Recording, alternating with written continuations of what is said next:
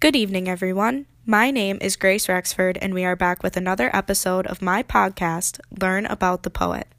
Today's episode is called More About More because we are going to be talking all about the famous poet Marianne Moore and the exciting journey she went on as a writer. Thank you for joining us tonight, and stay tuned for more.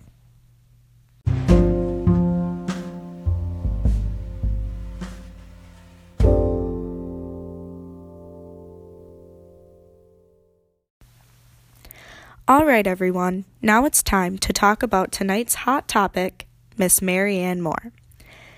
Moore is a modernist poet, critic, translator, and editor who was most popular around the time of the American suffrage movement.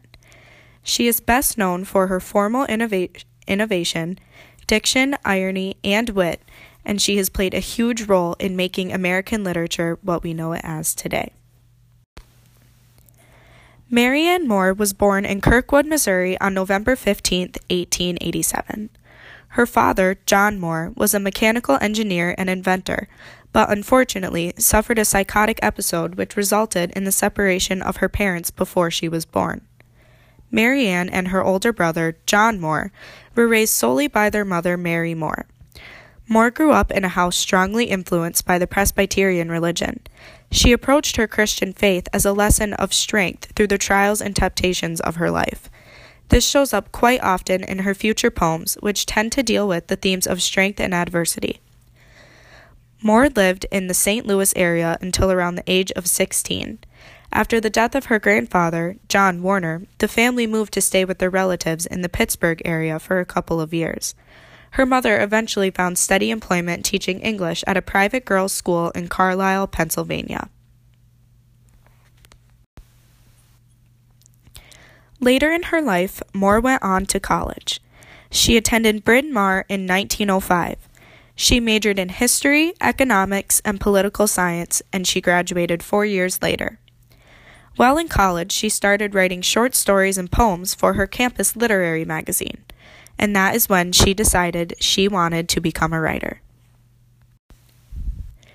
After graduating from college, Moore worked at Melvin Dewey's Lake Placid Club for a little bit and then started her teaching career teaching business subjects at the Carlisle Indian Industrial School from 1911 to 1914.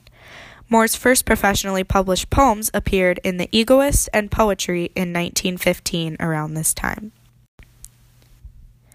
In 1916, Moore and her mother moved to Chatham, New Jersey. Two years later, the two moved to New York, where Moore socialized with many other young writers with new ideas, much like herself, especially those associated with the Others magazines.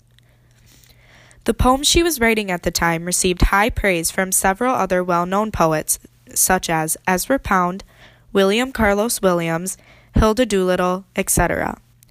Moore's first book, Poems, was published without her permission in 1921 by Hilda Doolittle and Doolittle's partner, the British novelist Bryher. Her second book, Observations, won the Dial Award in 1924. Throughout those years, she worked as a part time librarian. Then, from 1925 to 1929, she edited the Dial magazine. This position in the arts community extended her influence as an authority figure in the modernist taste. She went on to encourage many young poets with promising potential, like Elizabeth Bishop, Allen Ginsberg, John Ashbery, and many more. When the Dial stopped being published in 1929, she moved to the Fort Greene neighborhood in Brooklyn. She remained there for 36 years. While living there, she continued to write and took care of her mother, who died in 1947. For nine years before and after the passing of her mother, she translated the Fables of La Fontaine. Throughout her career, Moore won several awards for her writing. In 1933, she was awarded the Helen Haire Levinson Prize by Poetry Magazine. In 1951, her collected poems won the National Book Award, the Pulitzer Prize, and the Bollingen Prize. After years of hiding herself from the world, she came out as a celebrity of sorts, speaking at college campuses all over the country. In 1955, Moore became a member of the American Academy of Arts and Letters.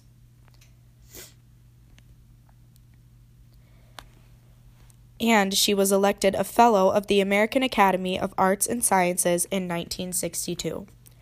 Moore continued to publish poems in various magazines, including The Nation, The New Republic, Partisan Review, and The New Yorker, as well as publishing various books and collections of her poetry and criticism. In her final years, Moore suffered a series of strokes and died in 1972. By the time of her death, she had received many honorary degrees and just about every honor available to an American poet. Moore's novel and unfinished memoir have not been published. In her will, she established a fund for the Camperdown elm in Brooklyn's Prospect Park, a rare ancient tree that she had once celebrated in a poem. In 2012, she was inducted into the New York State Writers Hall of Fame. It is clear that her work has affected many lives and will continue to do so as time goes on. If you have made it this far, thank you for listening and learning all about Marianne Moore with me. See you all next time. Good night.